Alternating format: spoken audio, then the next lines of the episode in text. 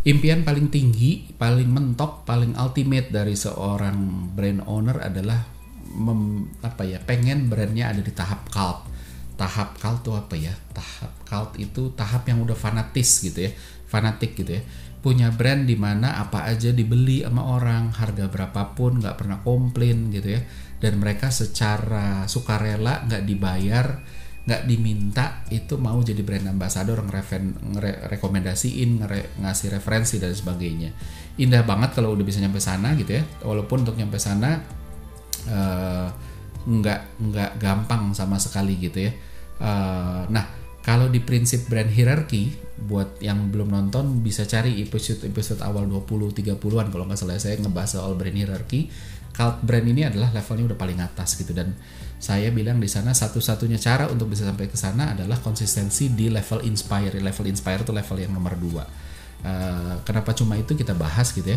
Tapi bangun brand itu benar-benar nggak gampang dan banyak yang terjebak. Paling banyak itu orang banyak terjebak bermain di awareness gitu. Berpikir bahwa bangun brand is all about awareness gitu ya.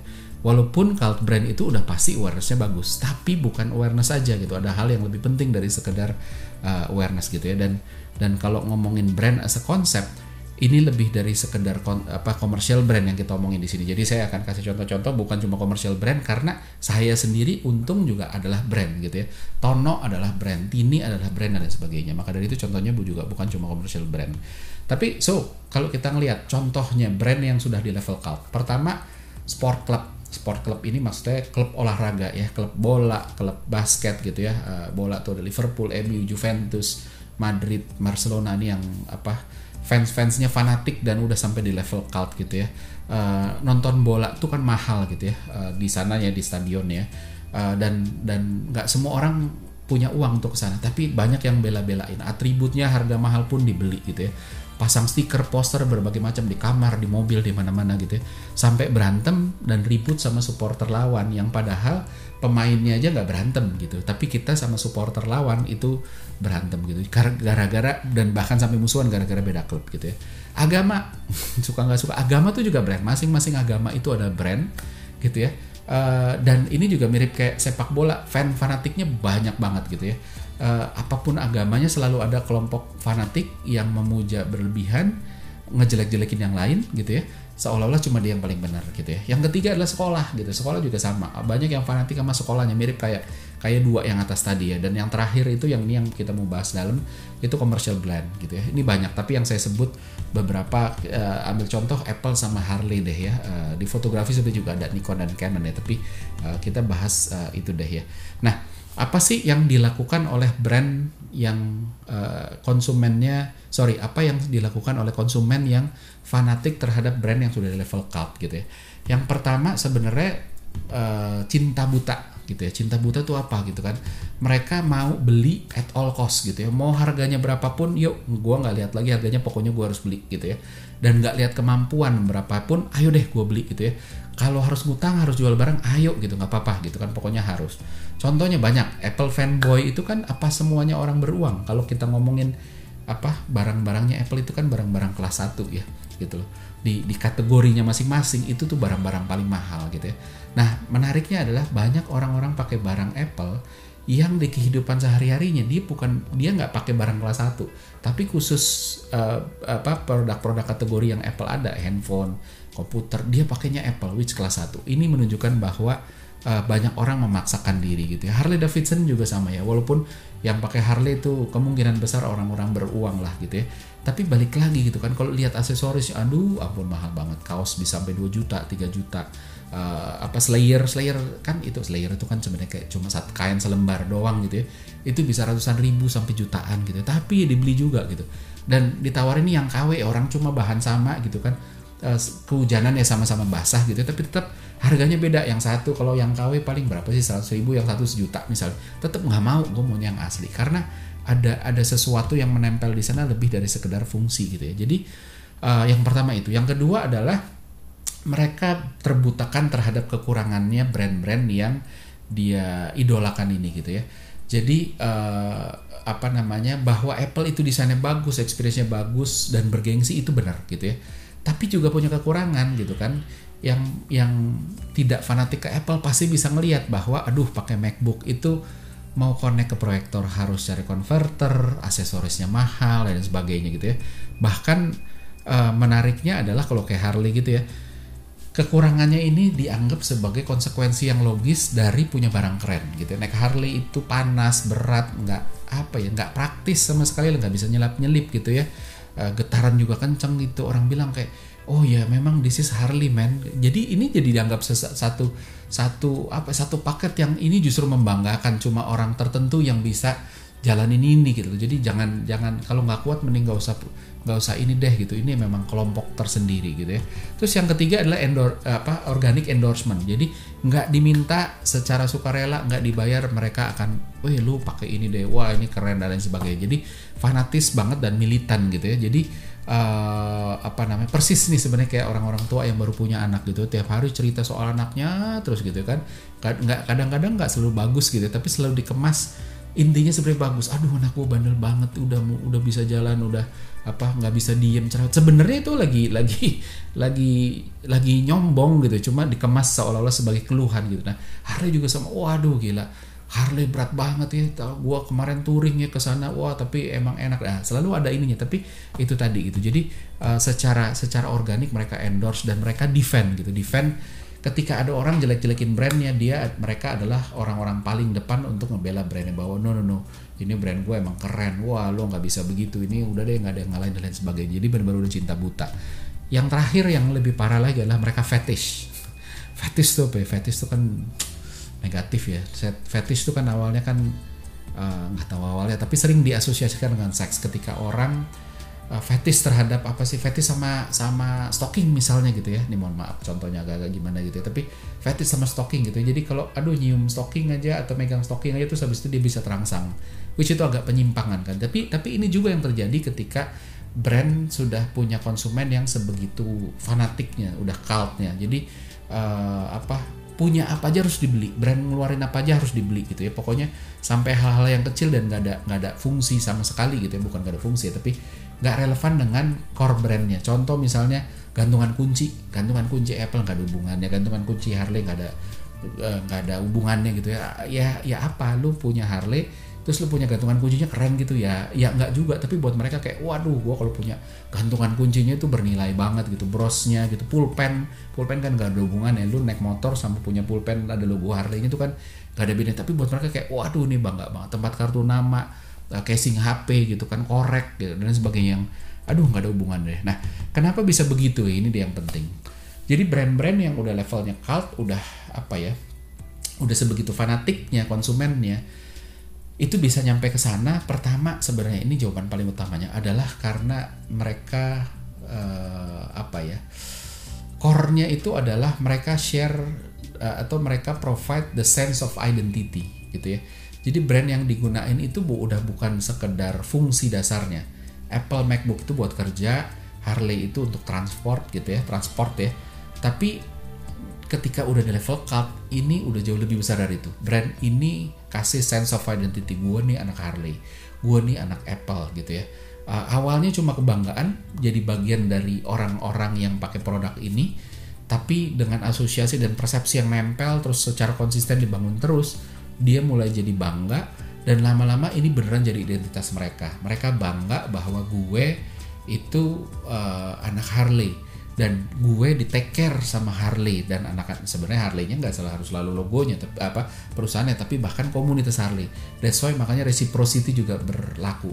Gue maka dari itu gue akan ngedefend orang uh, brand yang gue cintai ini yang sudah jaga gue selama ini ketika dijelek-jelekin sama orang lain jadi itu tadi ini jadi jadi identity brand yang dipuja jadi identitas mereka sehingga ketika brand yang dipuja itu jatuh dan nggak keren lagi karena diserang orang maka mereka berpikir kalau brand yang gue puja ini jatuh, artinya identitas gue juga jatuh. That's why makanya gue akan bela mati-matian. Gitu sampai berantem juga nggak apa-apa. Ah, mereka nggak mau salah gitu ya. Kenapa? Karena udah jadi identitas tadi itu, jadi bagian yang nggak terpisahkan sehingga ketika brandnya salah, maka gue juga salah artinya. Karena identitasnya yang jatuh gitu ya. dan kita pun bela diri karena salah itu pain gitu ya satu uh, dan makanya mereka denial berusaha meyakinkan bahwa ini nggak salah gitu loh uh, karena kalau salah dan salah satu salah satu uh, dan salah itu pain gitu ya maka gue juga kehilangan identitas yang membanggakan jadi sesuatu yang selama ini gue percaya sama kayak kayak orang yang udah kehilangan percaya diri gitu kurang lebih kayak gitu. Yang kayak selama ini gue pede terus habis itu kita dijatuhin gitu ya, dan kita nggak bisa ngelawan. Ternyata bener emang kita nggak sekeren itu. Orangnya kan juga jadi kehilangan pede ya pedenya hilang dan sebagainya. Kebutuhan untuk ngerasa apa bangga dilihat dihormatinya mulai hilang. Nggak ada caranya yang selama ini dipenuhi oleh brand itu tadi. Jadi bahkan pembelian pembelian uh, mahal barang-barang aksesoris brand tersebut gitu ya itu juga dibela sebagai sesuatu yang benar gitu ya. Bahwa uh, apa namanya ada orang-orang yang nggak terima aduh lo konyol banget lo beli barang begitu aja mahal-mahal kayak nggak ada hubungannya lah gitu ya. Gitu. Terus tapi buat mereka kayak wah nggak bisa ini ini identitas gue gitu ya. Dan dan mereka yang yang rasa itu mahal karena lu lu nggak mampu gitu loh. Jadi ya nggak bisa ini memang memang spesial gitu. Ini memang khusus orang-orang yang mampu. Jadi bagian dari identitas itu tadi lagi gitu. Nah uh, gimana ini bisa terbentuk gitu ya? Pertama mm, suka nggak suka brand uh, datang dari experience. Experience yang membuat orang ada yang suka duluan pertama. Jadi dan dan experience yang konsisten itu mensatisfy konsumen itu akan secara logis bikin orang jadi suka sama brand ini gitu ya. Uh, Apple bagus di desain experience persepsi gitu ya uh, dan itu relevan buat mereka jadi secara rasional ada feature ada keunggulan yang relevan yang itu mengoffset kekurangan yang tidak relevan. Contohnya, aduh colokannya gue harus pakai konektor. Ah, udahlah, konektor doang nggak nggak sebanding lo ngomongin konektor dibanding kerennya uh, Apple MacBook Pro misalnya gitu ya. Harley juga sama, keren uh, apa namanya uh, uh, kerennya terus habis itu gagahnya itu di itu worth it dan dan susahnya gitu ya susah uh, mahalnya beratnya susahnya nyelap nyelip itu dibilang ya aduh lo naik Harley lo ngomongin gitu bukan kelasnya lah ini bukan bukan apa namanya skutik dan lain sebagainya. Jadi apa ya uh, secara konsisten ada sesuatu yang memang dijual yang itu relevan buat orang sehingga kelemahan-kelemahan yang tidak relevan buat dia sebagai ya udah ini satu paketnya aja lu harus terima gitu ya. Nah Terus uh, di konsep brand hierarki kan sebenarnya kita ngomongin bahwa untuk sampai ke level cult kita harus konsisten di level inspire gitu ya. Kenapa? Karena balik lagi ketika jadi identity ini bukan masalah rasional doang, tapi ini juga emosional, ini masalah personal. Ini masalah gimana kita bisa ngerasa bangga karena terinspirasi oleh pikiran, oleh spirit, oleh vision dan lain sebagainya gitu. Jadi Harley lebih dari sekedar motor besar gitu ya. Uh, kenapa? Karena kalau ngomongin cuma ini sekedar motor besar, Kawasaki juga bikin motor yang besar yang modelnya kayak Harley. Honda pun juga sama, ada Goldwing itu gede banget gitu ya. Uh, terus habis itu, tapi spiritnya Harley itu berbeda sama spiritnya Honda dan spiritnya si uh, Kawasaki misalnya gitu ya. Uh, dan ini yang bikin, yang kasih kebanggaan yang nggak bisa dibandingin dengan motor lain yang uh, sekedar ngopi atau rasional doang gitu ya. Jadi fitur rasional produk bisa di copy tapi kebanggaan ini lebih dari sekedar fitur-fitur atau eh, hal-hal uh, yang rasional atau yang fisikal gitu ya.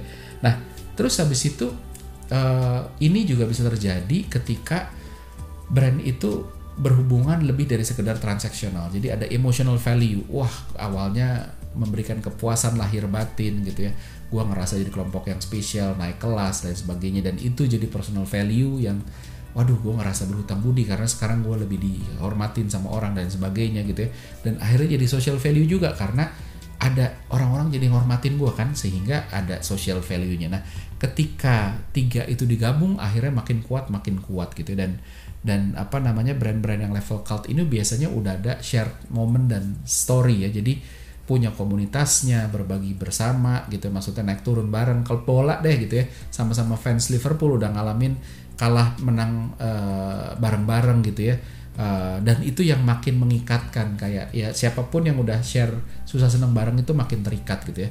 Uh, ini juga sama gitu. Jadi semakin semakin punya momen bareng naik turun naik turun bareng itu justru akan semakin ngebangun fans yang lebih militan yang lebih fanatik dan sebagainya.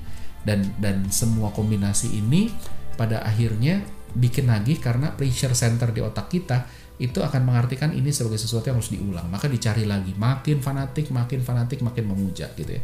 Nah gimana brand bisa manfaatin pada akhirnya? Yang pertama adalah balik lagi brand itu bisa level masuk ke level cult ketika punya keunggulan yang relevan. Itu satu.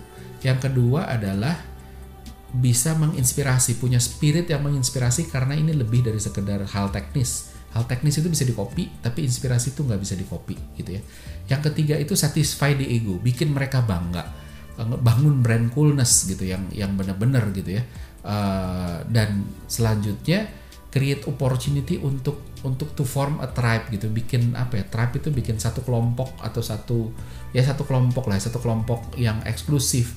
Di mana engagementnya dijaga gitu intensitasnya juga dijaga. Ujung-ujungnya ini bukan apa ya bukan sekedar jual beli tapi ini adalah identitas yang membanggakan. That's why makanya harus diperkuat sama orang-orang yang juga uh, sharing the same belief gitu ya. Dan yang terakhir itu harus di showcase kebanggaannya ini gitu ya. Untuk create snowball effect sehingga makin ditunjukin makin dipamerin orang makin bangga orang luar makin ngeliat, uh ini keren ya dan lain sebagainya. Jadi banyak brand-brand bagus tapi tidak dan di mana orang amat sangat satisfied sama fiturnya tapi tidak sampai fanatik. Karena dia hanya orang cuma di level gue puas tapi gue tidak merasa bangga. Buat gue ya gue happy pakai ini tapi tidak bangga. Ini bukan identitas gue ini hanya produk yang gue beli dan gue puas terhadap itu. Nah brand yang di level cult yang konsumen yang fanatik itu membangun identitas. Lu pakai produk gue lu pakai brand gue lu jadi ini jadi identitas lo dan lu bisa bangga dengan ini itu yang harus dilakukan supaya terus pada akhirnya konsumen bisa cult dengan brand kita dan juga fanatik